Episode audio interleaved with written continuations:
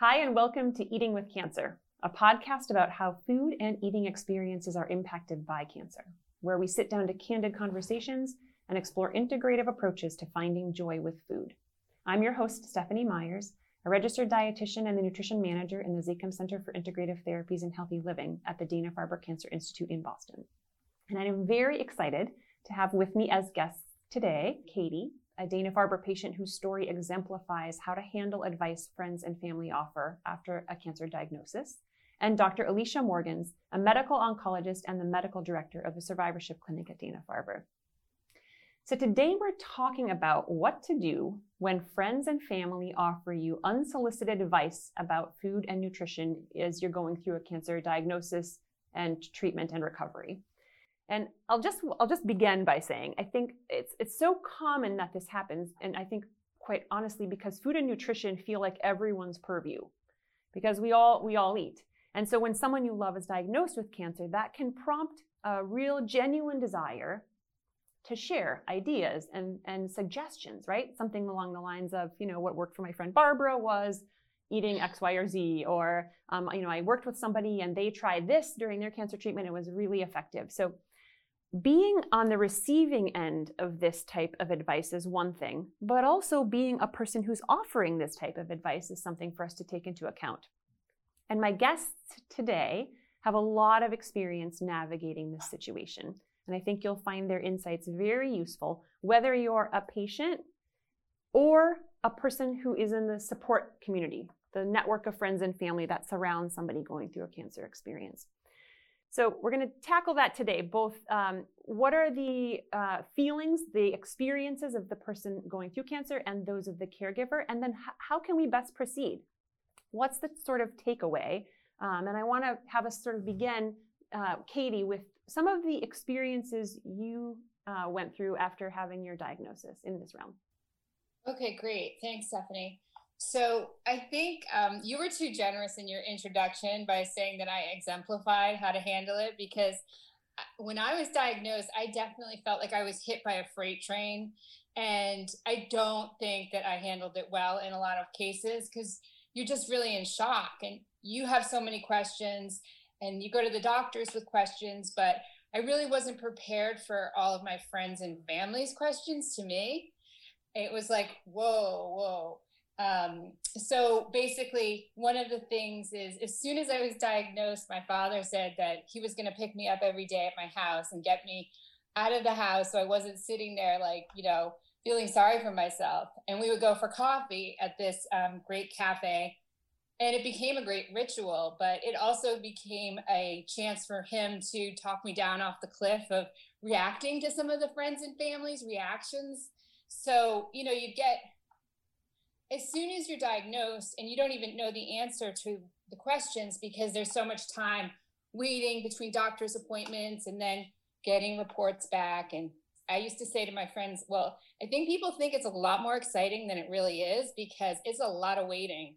And to get the questions on top of that just seemed like a challenge. So I tried to outsource the questions to my husband, and then I tried to meet my father for coffee. And uh, you know, he would make me, you know, remind me that everybody means well, no matter how it comes out. And, and you know, as far as food, I got a lot of comments on food. yeah, can you give us an example? Give me something. Give us something you, that you was said to you or suggested to you about food and eating after your diagnosis. Sure. So, just so you know, I had colon cancer, and um, one of the things that the surgeon recommended is having a lot of vitamin D both you know taking the med- taking the pills and then also drinking milk and that kind of thing. So when i would go with my father and we would have what he would call yuppie coffees like lattes and stuff i i just love a good latte. So i was so happy you know i was just drinking my latte and finished it and got a text from somebody um, one of my friends and she said oh i hope you're doing well. And blah blah blah and like whatever you do i hope you're not eating dairy because that's going to spread your cancer cells throughout your body. And it's like oh my gosh like, I, I you just can't explain like you already feel like you're you're going crazy when you have the diagnosis. And then to hear people's reactions and thankfully my father knew this friend so when the text came in i was able to just show him and he rolled his eyes and it was just you know that knowing so well, like, okay, you don't have to respond to this. Like, this is just somebody that means well, but it's hurtful to you um, because, you know, it kind of makes you feel like, oh, if I, you know, had done it right, I wouldn't have cancer. And that's kind of, you know, not a good place to go when you just want to get through it and follow directions of the doctors. Yeah. Speaking of that, Dr. Morgans, I'm curious in your experience, how does Katie's story relate to sort of what you hear and see on a day to day basis? So, Katie, your story breaks my heart because this is what happens when people are trying to look out for each other and trying to show that they care, that they're thinking about you, that they're looking into how they can take care of you, but they're actually hurting you with those texts or with those phone calls or those emails that say, just make sure you don't do this. And they say it off the cuff, like it's just an afterthought almost, but it could become for some people the thing that then monopolizes their time, their mind, their stress, whatever we know and understand about cancer, we as doctors try to share with people as often as we can. If there's a preventative strategy, we try to get it out there. So it's very upsetting um, that this has happened to you, but I'm I, I, also want to say that your resilience and your strength in this and the, the way that you built up a support system to help keep you sane despite this is really impressive um, and, and is just a testament to exactly as Stephanie said, your ability to go through this with grace under fire. But it is hard. Food can be really hard because we all eat, we all drink, and we all um, Google. And so we can find these things that seem very easy and and relatable and and jump to conclusions and and the data is just not there. And we have to recognize i think as as people with cancer as loved ones that that can be really really damaging to the person who's actually dealing with the disease, no matter how much we think it's going to be helpful, it can actually be harmful. So we really do need to think twice and and try not to put that extra pressure and burden on someone. Yeah, I want to actually really lift up what you just said, Dr. Morgans, about how as a care, for those of you who are listening who are care partners, friends, family members, loved ones, your genuine, honest, heartfelt wish is to be supportive and caring. And, and we know that, we feel that. Although, as you've mentioned, it's also important to recognize that it can be really stressful for your loved one to try to reconcile different sources of things they're hearing from a whole slew of friends, right? Lots of different, prof- and, and also the team of professionals that they're working with. And that ultimately, that confusion, that can actually make your loved one have more of a burden as they're going through this time. So it's one of the things to really be mindful of even if you have you're convinced you've got the very best thing that could help this person you care about we're going to talk today about sort of what can you do in that instance rather than just sort of go for it um, and, and really be mindful of that in general. Now katie i know that you've actually had other examples of that but in the interest of time i just would love to have you share one other story. And, and the reason i'm asking you that is because i think um, not unlike your story many people who are going through a cancer experience have multiple rounds of this kind of unsolicited advice coming their way. So, can you just, from your uh, series of examples in your own life, can you share some other thing that happened that you might feel comfortable telling us about? Sure. Well, two of the most common questions that I got were How are you? and What can I bring you? And basically, from being so sick from treatment and being fatigued and everything, it was like a roller coaster, like how I felt, what I was in the mood for. I mean, even if I responded to a text saying, like, oh, I could go for, you know, a hot chocolate, it would change in two minutes. So I really wasn't able to answer those questions that seem so normal. And, you know, it always seemed like people asking, how are you, were questions for healthy people to respond with fine and then move on to the next thing. But if I was going to go through my litany of complaints, it would be way too much for people. So, um, well, there was one case where um, after I finished treatment and well, I think you know, like I basically gained weight during treatment, which I wasn't happy about, and it was kind of hard. But a friend of ours had lost a lot of weight, like a hundred pounds, and um, there were a few of us around saying, "Oh, how'd you lose the weight?" You know, and he said that he gave up sugar, and then out of the whole group, he pointed to me and he's like, you should never have sugar because you have cancer. And I was just, I just looked at my husband like, okay, like just don't react, don't react, because I just felt like saying internally, well, you should be just so happy that I'm still alive and standing here. like singling you out as though you're the one that can't have sugar, the one right. who's not allowed to have sugar, right? So interesting to think about how you're feeling in that moment. I'm, and I'm, I'm picturing you, right, standing there in that room, feeling what you said to your husband, like, don't react, don't react. In your mind, you're trying very hard. This is, this is the kind of um, energy in your own body that comes up when someone offers you a comment like that. The person who's experiencing the cancer journey is having to bite their tongue, not be able to yeah. say their whole story or experience necessarily. And there's this feeling of like, I don't know what you would call it, that moment. How did that feel, Katie, for you? Oh, that was like you know, just kind of bracing myself so that I didn't react to how it occurred to me because I was just like, you know, it was just so hard to do little things. Like even just being there and, staying present was a challenge. So just to kind of keep with it. And then the same conversation was like, well, I thought you were really healthy. And I said, yes, yes, I am really healthy. I'm still healthy. But, you know, it was kind of like I had to like have a comeback too. Yeah.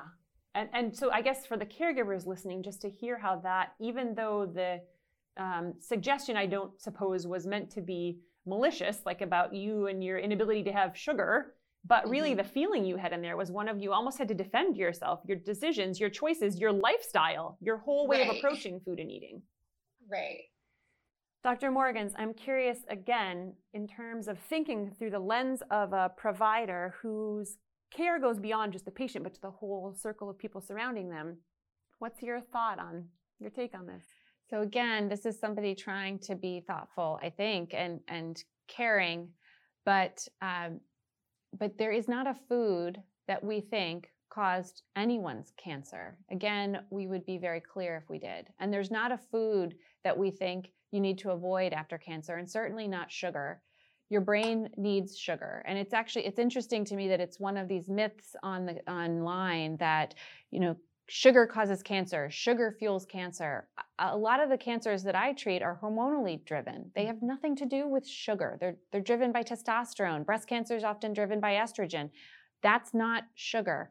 Um, and there isn't a cancer around that we think this person should stop eating sugar and this person should starve so that we treat the cancer we need the person to be alive. We, we want to get rid of the cancer. If we don't eat sugar, if we don't have a balanced diet, if we don't fuel our bodies, we will waste away. And the cancer really has nothing to do with that. The cancer needs to have cancer directed therapy. We need to fuel our bodies safely.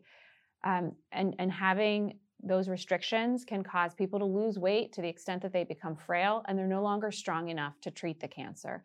So ultimately, taking advice from the doctor, nurse, nurse practitioner, physician assistant team, the dietitians.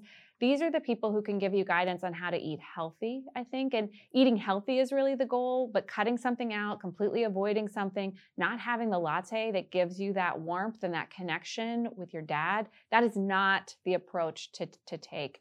And then just to emphasize again for the caregivers, for the loved ones, we just have to be careful about the way we phrase things because adding blame in a situation where someone is already suffering is never, never the right thing to do. We need to lift each other up and blame should not even be close to what we're what we're adding to that picture. Yeah, and I would also add that, you know, I for a lot of family members, I don't think they understand that what they're saying could be interpreted as blame. Yes. That's a really important piece of what you're saying today is that the mindful awareness we're cultivating around how these conversations might happen how you how you might handle them if you are the patient or if you're the person who wants to offer the piece of advice is really very important to think about. So Katie, let's do that now. Let's let's really for the listeners based on the experiences, the stories you've shared, what would you say to someone who's listening right now who feels like they're in the middle of this, receiving feedback, advice, comments um, that are meant to be helpful, but don't necessarily feel that way. What, how did you handle that? What would you recommend? What's your advice? Well, I think you, you just have to block out people's comments for the most part and just kind of like do what feels right for you. And if you know you want to eat something, go ahead and eat it. But because you're always going to be able to do better down the road. But for right now, especially when you're sick, your taste buds might not be there. You have so many internal challenges that I wasn't prepared for. So people don't really know what you're up against. So you just really have to like keep calm and just make the best choice in the moment for you. Um, you know, it's easy to say eat healthy and do that, but if if it's hot chocolate or you know whatever, you kind of have to give into that too. Yes. The best advice. I'm certainly not going to be writing a book on it. and and Katie, I think you've said a couple of times you didn't feel prepared for the amount of that kind of unsolicited feedback you might get. And I know, Dr. Morgans, when you're meeting with patients and families, that's actually one of the things you mention as, a, as an important thing to think about, right?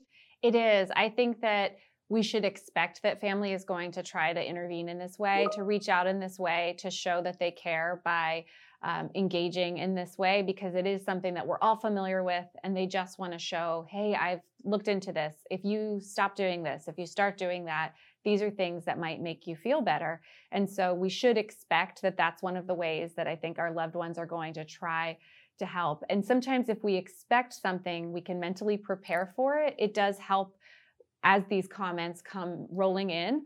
Um, and and I would also say to give yourself a break, just like Katie said, you know, there are definitely times where I tell patients, just have a milkshake, just have whatever it is that you want. I, you know, usually it's not a steak, usually it's not a milkshake, but there might be times where that's what you want. We'll have it. Have fried chicken. Have uh, you know, have something just because it might make you feel better. You need comfort at, at the times when you want to eat those things and you just need to get through and continue on and like katie said you can do better tomorrow you can make a different choice tomorrow you need to get through and one foot in front of the other one milkshake in front of the next whatever it takes to get you there and then the final thing i would say is don't expect you're going to lose weight when you're getting treatment for cancer it's actually not uncommon for people to gain weight because the, the treatments that we give including things like steroids cause people to retain fluid to eat more.